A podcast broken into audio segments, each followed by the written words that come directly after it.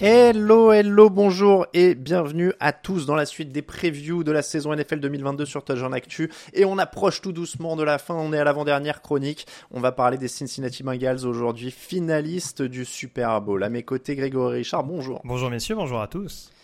Victor Roulier, bonjour. Bonjour Alain, bonjour Greg, bonjour à tous. Victor a frisé. Pardon. Direct de Nagano apparemment, Victor. Pardon, pardon. C'est ma faute. Je je prends la pleine responsabilité de, de ce lag. Il y a eu un petit différé, tu sais, genre le temps que les, les informations arrivent et la traduction. Oui, bonjour. Je suis bonjour, dans le actuellement.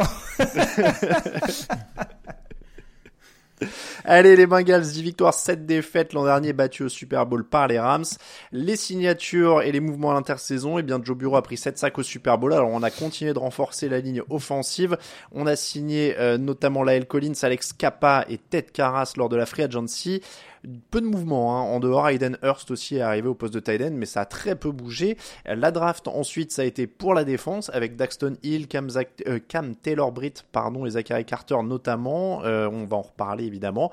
Euh, Joe Bureau qui a été opéré de l'appendicite en urgence pendant le camp d'entraînement, ça a été la petite alerte. Il sera remis à temps pour la saison, mais ça a un petit peu perturbé la, la, la préparation. Leur participation au Super Bowl était la belle surprise de la saison. Est-ce qu'ils peuvent remettre ça, Grégory? Bah, manifestement, euh, il y a la capacité, tu le disais, en effet, il y a un groupe qui n'a pas non plus été bouleversé, et pour une fois qu'on a une franchise qui a clairement des points faibles notables et qui sont, euh, euh, considérés ou on l'espère pour eux rectifiés pendant cette intersaison, il y a clairement la possibilité en effet d'être peut-être alors j'allais dire un peu moins inconstant. C'est vrai que ça a peut-être été leur souci la saison dernière, ce qui les a amenés peut-être à avoir un petit peu peur durant cette course euh, au playoff avec des défaites évitables. Je pense à la défaite par exemple contre les Jets, alors qu'ils avaient réussi des coups de force contre des équipes un peu plus calibrées. Euh, mais globalement, c'est vrai que, euh, à l'instar d'autres équipes, la ligne offensive et le backfield défensif étaient des préoccupations et on peut pas dire qu'ils les ont pas considérées.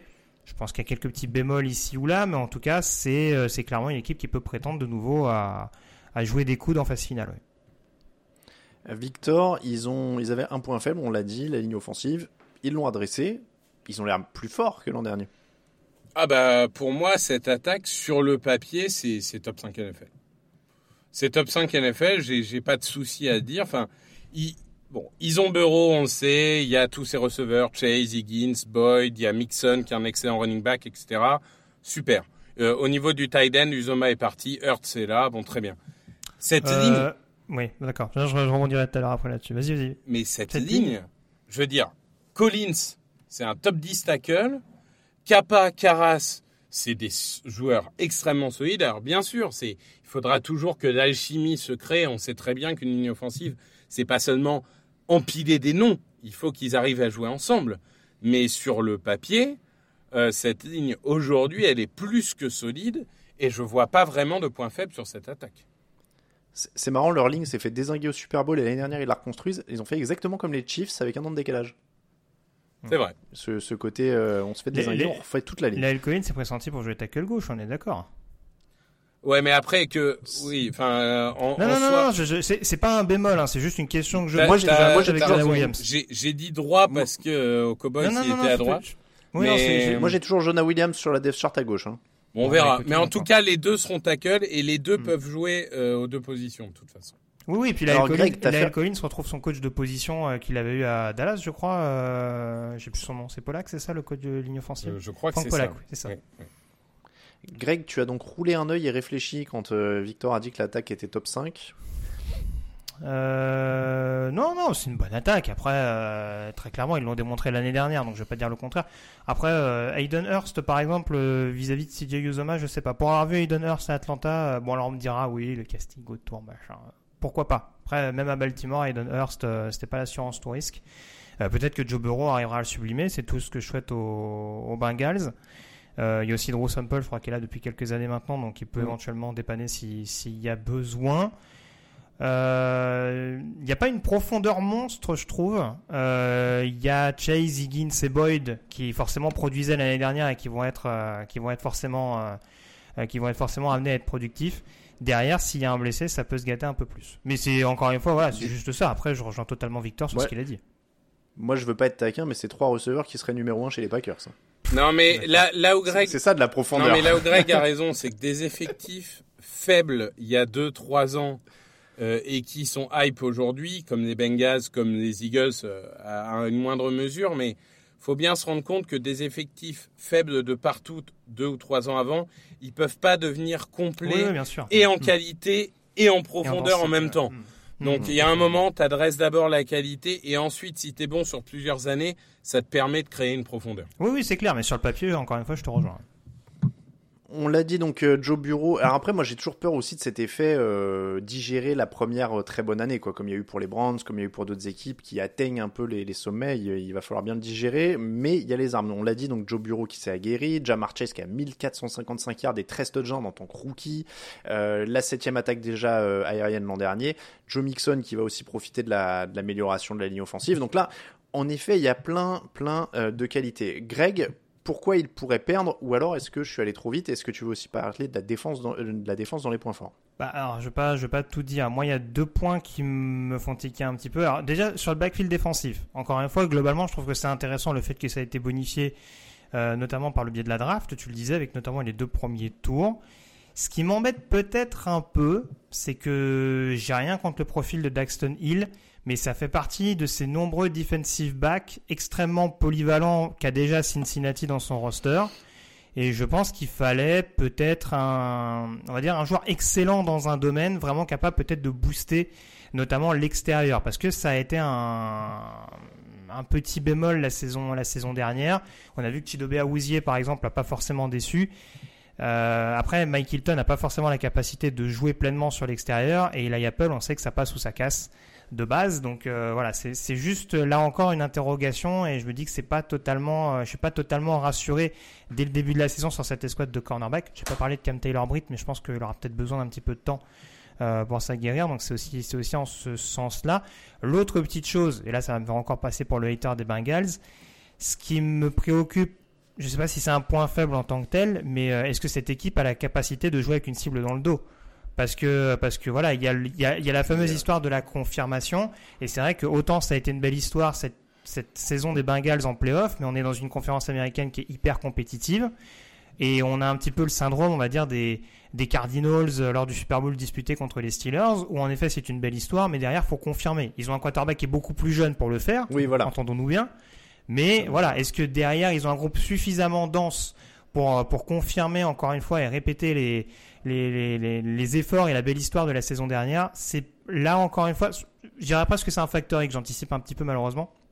C'est vrai que je l'ai mis là-dessus parce que c'était un petit point d'inquiétude me concernant.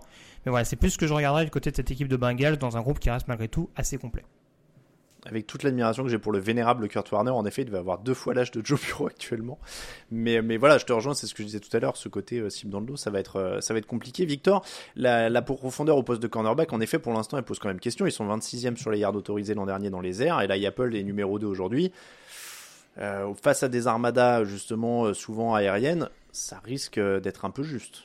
De toute façon, je, trouve que c'est un dégradé d'optimisme cette défense. C'est-à-dire quand on regarde à une défensive, on se dit waouh, super point fort. Quand on regarde des linebackers, on se dit zone, zone grise, mais c'est en progression. Et quand on arrive derrière, oui, autant de duo de safety, euh, JC Bates, euh, Bell, et tu, tu l'as dit, Greg, Daxton Hill en, en backup, joueur polyvalent, pourquoi pas. Autant oui, cornerback, c'est toujours un problème. Parce que Cam Taylor-Britt, moi je fais partie des gens euh, très sceptiques sur lui et, j'ai beaucoup de mal à le voir euh, impactant en tant que rookie. Et Eli Apple, bah, on le connaît, Eli Apple. Hein. il va faire un bon match, trois mauvais matchs, un bon match, trois mauvais matchs. C'est, tout, toute sa caractéristique. Awuzie, c'est un, on va dire un très bon numéro 2, mais il manque un vrai cornerback numéro 1. Et c'est le seul gros point noir de cet effectif pour moi. Le facteur X, Grégory. Euh, bah écoute, j'ai plus ou moins donné. Euh, après, euh, ouais, non, j'avais plus ou moins noté la ligne offensive, mais ça a déjà plus ou moins été expliqué par, par Victor. En effet, les petits points d'interrogation, notamment d'un point de vue santé, voir un petit peu comment, comment ça a réussi à se mettre en place. Mais encore une fois, je pense, je pense que ça pourra difficilement être pire que la saison dernière. Donc euh, voilà, c'est forcément un facteur X de par, en effet, les, on va dire l'historique, un petit peu cette, euh, on va pas le ressortir à chaque fois, mais la blessure de Joe Burrow il y a deux ans, les nombreux chocs qu'il a subis la saison dernière. Il faudrait pas qu'à la longue ça nous fasse une Andrew Luck non plus. Donc euh, c'est important d'avoir une ligne offensive de, de qualité. Et en, en facteur X, j'avais aussi noté Evan McPherson pour le coup, qui est, on met pas beaucoup les kickers à l'honneur. Mais on a vu qu'il est extrêmement précieux sur des fins matchs un peu couperés pour Cincinnati, donc ça peut être un élément assez important pour eux aussi. Victor, ton facteur X je suis un peu embêté parce que j'en ai pas vraiment de, facteur X dans cette équipe. J'ai l'impression qu'on connaît les forces, on connaît les faiblesses.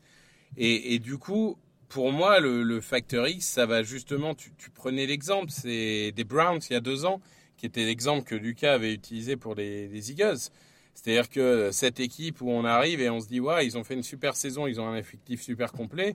Et finalement, bah, c'est tellement difficile de répliquer en NFL que ce groupe s'est craché. Euh, presque presque inexplicablement. Donc euh, là, c'est un peu pareil. Sur le papier, ils sont très bons. Sur le papier, ils peuvent confirmer, mais sur le terrain, on verra. Et Zach Taylor, euh, ça, ça, a été un peu un running gag. Est-ce qu'il est bon, est-ce qu'il n'est pas bon, etc. Je pense que là, on va voir la vraie force d'un Zach Taylor. C'est s'il est capable de s'adapter et de faire une deuxième saison vraiment où ils se prennent pas le mur. Bah là, on pourra manger notre chapeau et dire ok, Zach Taylor, en fait, c'est un top coach en NFL. Moi, j'avais quand même un facteur X, mais qui était, bah, alors évidemment, dans la mesure où on sait ce qu'on a, mais c'est vraiment pour moi les deux lignes. C'est-à-dire que c'est la ligne offensive pour la capacité à faire passer encore un cap en stabilité à l'attaque et la ligne défensive pour sa capacité en fait à protéger un petit peu les faiblesses qu'il y a derrière justement. Parce que on n'a pas parlé de Trent hein, quand même mais euh, ils étaient 12e l'an dernier euh, sur les sacs avec 42 sacs en global donc c'est déjà pas mal. Pour moi il faut qu'ils maintiennent au moins ce niveau là pour, pour protéger ce qu'il y a derrière. En clair il faut qu'ils gagnent les tranchées des deux côtés pour euh, vraiment confirmer. Je pense que ce sera ça. Mais après, vous l'avez dit, ce côté confirmé, confirmé après une bonne saison, etc. Pour moi, ils ont un atout quand même qui est Joe Bureau et qui a l'air de jamais douter et qui a l'air d'avoir cette mentalité euh, justement. Euh, tu vois, on va citer les, les, Kylian Mbappé, les machins, enfin tous ces sportifs modernes qui doutent jamais, les Lewis Hamilton, les ce que tu veux. Pour moi, il a l'air d'être dans ce moule-là, donc je m'en fais pas trop à ce niveau-là pour eux. Donc euh, on serait là-dessus. Du côté du calendrier, ça commence avec les Steelers, ensuite Cowboys, Jets, Dolphins, Ravens, Saints, Falcons, Browns, Panthers, semaine 10, ensuite Steelers, Titans, Chiefs, Browns, Buccaneers, Patriots, Bills et Ravens. Pas cadeau hein, ce, ce calendrier. Très compliqué. Greg. Alors je t'avoue que c'est très compliqué parce que très concrètement, s'il y a bien une équipe qui peut gagner et perdre contre n'importe qui dans la ligue, comme je le disais en introduction tout à l'heure, c'est bien Cincinnati. Euh, je les vois de toute façon prétendants pour les playoffs. Et je les vois difficilement à moins de 10 victoires. Donc j'irai avec un solide 17 au moins. Je sais plus combien ils étaient, je crois qu'ils étaient à peu près dans cette fiche-là dans l'année dernière? 17 l'an dernier. Ça, je les vois au moins confirmer la fiche de 17 en tout cas, en restant relativement prudent par rapport à la grosse conférence américaine dont on parlait. Moi j'ai 10 aussi. J'ai 10 aussi. Euh, J'avais mis 12 au Buccaneers et au et aux Packers. Je pense que si on adapte à en effet une conférence américaine qui est très forte et une division qui est toujours un peu incertaine. Hein. C'est mmh. toujours une division un peu étrange. Euh, ces affrontements d'AFC Nord. Donc euh, ouais, je j'irai à 10 victoires, mais Ouais, parce que l'année dernière, ils ont mis deux trempes au Ravens, si je me rappelle bien. Euh, je sais pas si ça va être aussi simple. Mais par contre, ils perdent toujours contre les Browns, non? Je pense qu'ils font 0-2 contre les Browns euh, l'année dernière. Donc, c'est très compliqué. Euh, je, je, je, dirais 10, mais contrairement à Grégory, c'est pas un 10 plus. J'irai pas plus haut. Je mettrai 10. Ah, c'est marrant parce que moi je suis au moins à 11, tu vois. je, ah, les... je suis plus confiant que vous, je les vois vraiment bien confirmés. et je les vois... Alors, je, vous pose même la question parce que moi j'allais vous demander s'ils sont favoris de la division. Pour moi, ils le sont, mais ça non, pas pour, pour vous. J'aime bien les Ravens. Moi. Ouais, moi j'ai Baltimore favori de la division aussi. Ok, très bien. Mais, mais attention, hein, dans un mouchoir de poche, hein, je suis pas en train de dire qu'il y a une division d'écart entre les deux. Ouais, pareil. Non, non, mais tu viens de dire qu'ils sont nuls, c'est noté, on, le mettra sur Twitter. C'est comme ça que se termine la preview des, Balti euh, des Baltimore Ravens. Ah, voilà, des Cincinnati Bengals. T'es un hater, alors c'est pas bien. des, Cincinnati Bengals, euh, merci à vous de nous avoir suivis. Vous retrouvez la version écrite sur le site avec l'avis d'un autre rédacteur, tdactu.com évidemment pour le site. Euh, vous avez l'habitude maintenant, évaluation sur les applis de podcast si vous le pouvez, euh, soutien sur Tipeee si vous le pouvez aussi. Et on vous remercie. On se retrouve très vite hein, avec la, la dernière pastille demain et puis après ça va s'enchaîner avec d'autres podcasts, des live Twitch, etc. Donc restez bien à l'affût pour l'actualité sur le site. Demain, c'est la dernière pastille, évidemment. On parlera des champions en titre. Merci beaucoup Greg, merci beaucoup Victor. À demain.